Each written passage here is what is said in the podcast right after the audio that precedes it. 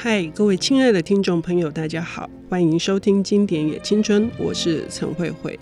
如果我们听到一个非常有名的句子，叫做“多年以后”，你会想到哪一位作家呢？我在多年以前曾经看过一本书，叫做《大师的残忍》。他收集了非常多篇的短篇小说。为什么说大师的残忍呢？因为他们想要谈的是命运的不可预测，以及这个不可预测的命运之后所带来的一些残酷的意外，或者是无法去抵挡的这些转弯。我们今天邀请到的领读人是有路文化的主编，他也是非常优秀的新生代的编辑。当然呢，他也写作，他的作品散见在报纸的副刊。他叫做施燕如，燕如你好，慧慧姐好。对，大家好。刚刚听到慧慧姐这样介绍，我觉得有点害羞。我看到你脸红了，有，这是一个非常好的一种开始哦。因为我很喜欢看到呃有为的年轻人，而且对于读书有品味，也有主张。从他今天选的这一本书就可以知道，他带来的是马奎斯的《异乡客》。彦如，你为什么会选这本书呢？呃，我第一次接触到马奎斯的是，当然就是《百年孤寂》，而且是盗版的。嗯、所以前几年就是正式出版，皇冠正式出版《百年孤寂》的时候，我当然还是再买了一次。嗯，只是说翻译啊，或者是译名，完全都跟我们一开始念的志文版本不一样了，嗯、就有一种小叮当跟哆啦 A 梦时代的差异。对，那我看了《百年孤寂》之后，再回头，因为我是那种。呃，喜欢一个作家就会想要搜集他全套作品的一个读者，就蛮偏执的，所以就陆陆续续接触到呃马奎斯其他作品。那有一年在图书馆的时候，偶然借到马奎斯的短篇小说，就是《异乡客》，我看了之后就非常喜欢，喜欢就想要占为己有，就开始在坊间的二手书店啊等等地方要开始网罗这本书。那问过好几个二手书店的老板，他们都都说没有人舍得割爱，所以到最后我是在胡思二手书店买到，他通知我。然后我就拥有了这一本书。嗯，对，我，我看到你的书哈，嗯，感觉上是经过非常多的阅读之后，呃，有一点旧旧的哈。对，那我是一个非常舍得折书角的人，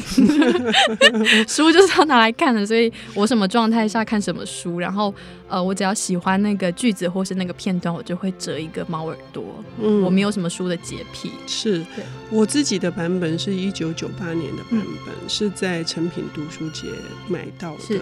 呃，之间我读过非常的多次，嗯嗯、呃，我印象最深刻的一篇，呃，甚至经常会涌起那个画面，是会感到一种战栗感，战栗就是浑身起鸡皮疙瘩。如果我是那篇短片的那个女主角。呃，我恐怕最后会是一个怎样的那个结局？嗯、是一件惊悚的事情。这篇叫做“呃，我只是来借个电话”，对，好，也是燕如想谈的嘛。对，因为在很多年前读过这个十二个故事，那当然有一些会立刻遗忘，有一些会记得非常深刻。那的确，我只是来借个电话，是留下心中非常难以抹灭的一个印象。不是阴影吗？呃。其实有的时候会想到说他会不会跟，嗯、因为之前里奥纳多有演过一个电影叫《隔离岛》，嗯，就大家就会，哎，我这样会爆梗吗，爆雷，就是到底里奥纳多是不是一个精神病患，然后大家是不是在陪他演一出就是一个真实的故事？那我只是来这个电话而已，那他到底是不是真的是一个精神逃出去的精神病患，然后谎称自己其实是普通人，还是他真的是误入了就是这样一个机构，然后被关到疯掉？对。嗯这个故事很妙哦，她为什么一个女子在深夜里面，然后她到一个城市，她想要去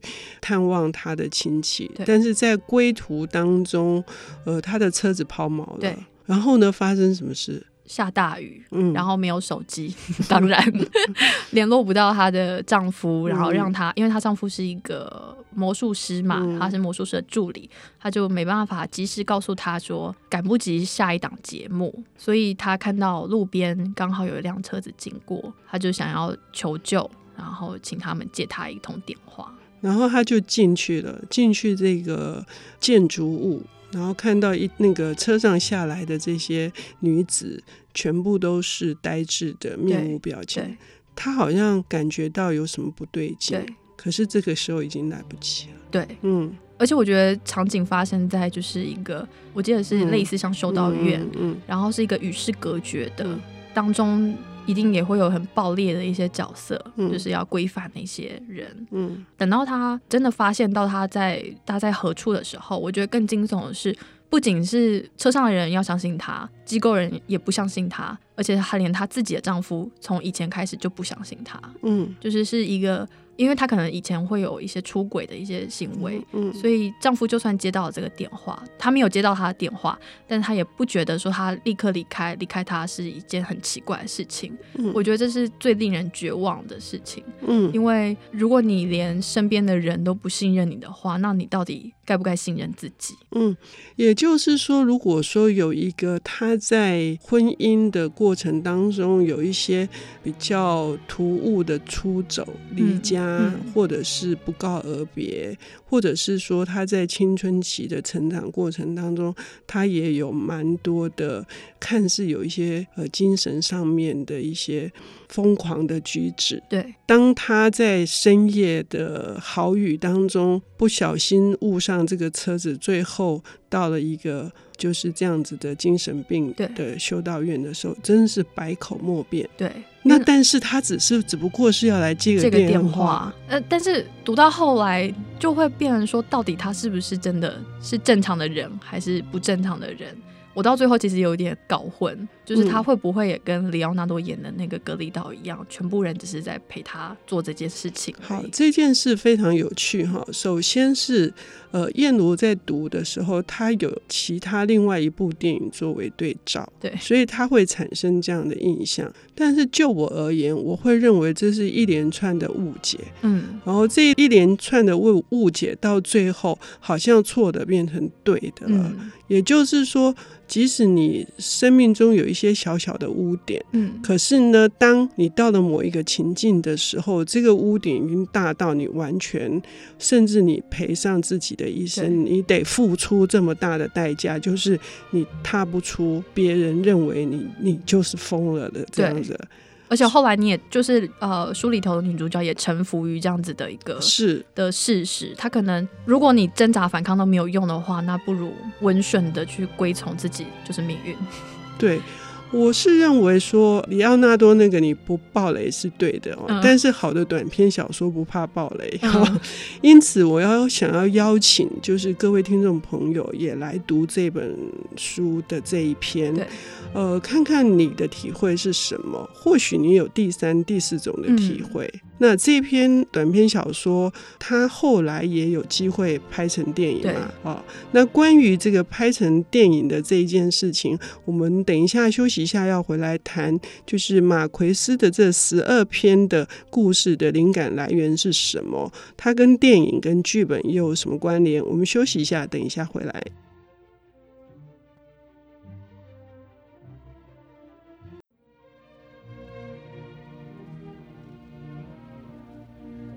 欢迎回到 IC 之音经典也青春节目，我是陈慧慧。我们邀请到的领读人是有入文化的主编，同时也是一位呃写作的新人。他非常优秀，处理了很多重要的大师的作品。哈，呃，他是施燕如，燕如你好，慧慧姐好，各位听众朋友大家好。我们今天聊的是，呃，马奎斯除了长篇、中篇以外，我认为是瑰宝级的短篇小说。嗯嗯、我非常热爱短篇小说，而这个十二篇故事收录在《异乡客》这本短篇小说集。燕如可以跟我们聊一下，哈，就是他的创作的来源是什么？然后他是好像很漫长的一段时间才写成的。对，马奎斯在《异乡客》的这个前言当中也是有说，《异乡客》里头收录了十二篇故事。他在呃，就是前言当中也坦诚说，其实不只是这十二篇，我记得好像有六十四个六十四个故事。嗯，然后一开始是起源自一个他的梦，嗯、就是他好像是去参加了他是他自己的丧礼嘛，嗯、对，正在参加自己的丧礼，他就开始有这样的一个念头，想要把这个故事都写下来。没想到他后来就是没有办法，连他自己就是做的那个梦，他都没有办法处理好，但是有源源不绝的各种故事来做呈现。他好像就是把它记录在一个笔记本当中，然后就束之高阁了 十五年，然后才才开始慢慢的写完这十几个故事。嗯，为什么叫做异乡客？主要是他曾经有五年是住在巴塞隆纳，嗯，然后当他他回到墨西哥，或是他也曾经住过哥伦比亚，对，然后他在回想他那时候所碰到的一些人，有趣的人，这些有趣的人如何？呃，在记忆当中到底是鲜明的还是已经模糊的？如何来处理成一段一段的故事？嗯，彦如还想跟我们介绍还有哪几篇你喜欢的？其实我觉得《圣者》也是一个很有意思的故事。另外的话，还有《睡美人与飞机》。嗯，对，《睡美人与飞机》就是多年前第一次看短片的时候，对这个故事没有什么印象，因为他就是一个有一点年纪，然后但是也很有身份地位的一个男人，然后在。从机场候机室，然后一路到整趟飞机的旅程当中遇到的一个少女，嗯，但是从头到尾都只有那个姑且称之为他老男人好了，嗯、老男人心中的一个 murmur，就是说啊，这个少女如何的美艳，然后如何的清纯，然后他怎么样观察她，然后当然书中还有另外一个角色是那个带了十一件行李的一个老太太，她就很很不希望他坐在他附近来打扰他这个长途的旅程。等到他终于上飞机之后，居然发现自己的座位刚好就被安排在呃那个熟睡的少女的旁边。然后那个少女非常的漂亮，就是在这个短篇故事里头，那个少女一句话都没有说，都是那个老男人在说话。嗯、那个少女就是到飞机上安顿好自己之后，就开始睡觉，嗯，睡了一整个长途的飞机的旅程。把那个老男人勾引的，也不能说勾引，因为少女根本什么都没有做，她只是在旁边睡觉，就把老男人的心思整个弄得非常非常荡漾。嗯，然后我觉得这段这一篇故事，以及马奎斯在在小说里头也都有写到，就是其实基本上应该就是川川康成睡美人的一个变形的版本。嗯，只是说大家都是穿好衣服，然后场景设定在飞机上。那这篇故事我后来也想到，有路之前有出版过李昂李昂姐的。一篇呃中篇小说《睡美男》，他只是把老男人看的少女，然后切换成视角，变成一个上了年纪，然后婚姻有点失败的一个女人，然后为了丹尼一个健身房教练的一个美色，然后对他下药的故事。嗯，这非常有趣哦。刚刚燕如谈到说。呃，这整个过程当中，老男人可以巨细靡遗的把这个少女在睡梦中的一个皱眉，或者是一个无意的转身，或者是就是那个眼皮的眨动，他都可以观察的，呃，丝丝入扣哦。那这种你刚刚用的这两个是非常好，是叫做荡漾哎。对哦，这荡漾都比神魂颠倒 要来的好太多了。又提起了两个对照，呃，都欢迎听众朋友有机会可以去欣赏，就是同样一个看似不起眼的一个安排，嗯，可是为什么人的情绪、人的内在可以因为外境的呃某一样美丽的事物而勾起了你连篇的这个浮想？所以，除了就是《睡美人与飞机》，你刚才提到《圣者》，对，嗯，《圣者》也是一个很奇异的故事。嗯、就是说，有一个，这是他多年之后，那个主视角的人，多年之后又在遇到了一个以前的旧事，应该在罗马遇到了他以前的旧事。然后他赫然发现，说他怎么还在？然后手手边身边都还提着一个类似大提琴的一个箱子，嗯、然后到处要去，就是要去接近那个教宗吗？嗯，对，对教宗，教宗想要去让教宗去证实他所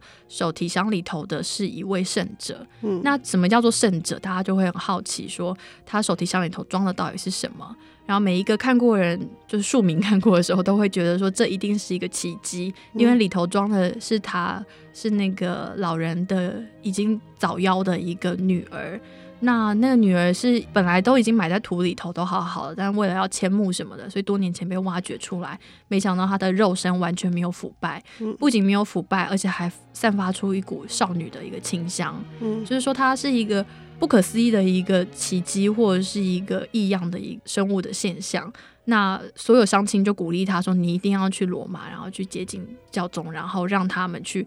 呃，去册封你的这样子一个女儿是一个奇迹，嗯，然后老人就带着他的，对，带着他的女儿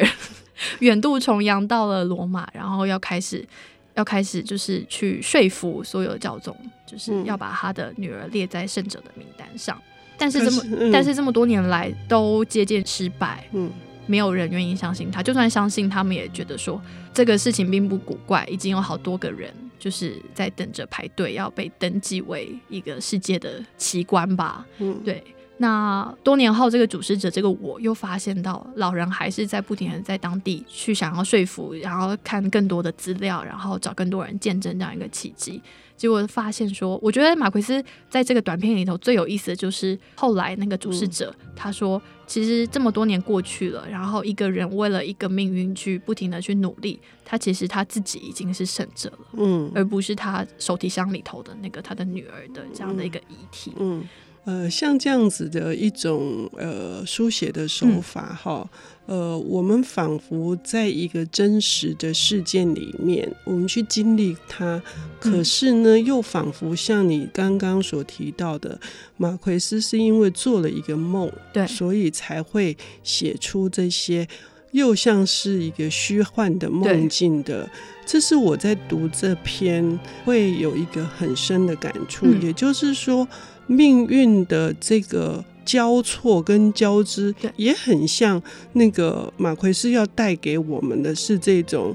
又真又假的。对，而且他又以魔幻写实闻名。嗯、对，所以我刚开始阅读的时候，我完全都会把它想象成这就是真的一个故事。嗯，对，然后真的会有人为了，不管是为了名誉，为了他女儿，或是为了某一个宗教升高的一个意义，所以这样不停的努力。嗯可是这件事情本身不就是信仰的一个举动吗？嗯，对，就是他已经跳脱出就是人可以做到的努力，这么长时间他花了一辈子，嗯，去要去验证，然后并且要去去很苦行僧般的去实践自己的理念。嗯，所以说，呃，如果说这个异乡客是在谈这些飘零在异地的这一群人，他们的命运，他们所经历过的一些整个的类似，我们看起来像是奇闻了，是这样子的这些经历里面。到底马奎斯他还藏着哪些他想要表达的讯息？呃，我们非常的欢迎各位听众朋友在燕如的这个介绍之下，能够除了真的很多的作品啊，我们都会说我推荐哪篇，我推荐哪篇。对，我想跟听众朋友说，我整本书都推荐。对，这就是我想说的。谢谢燕如，谢谢。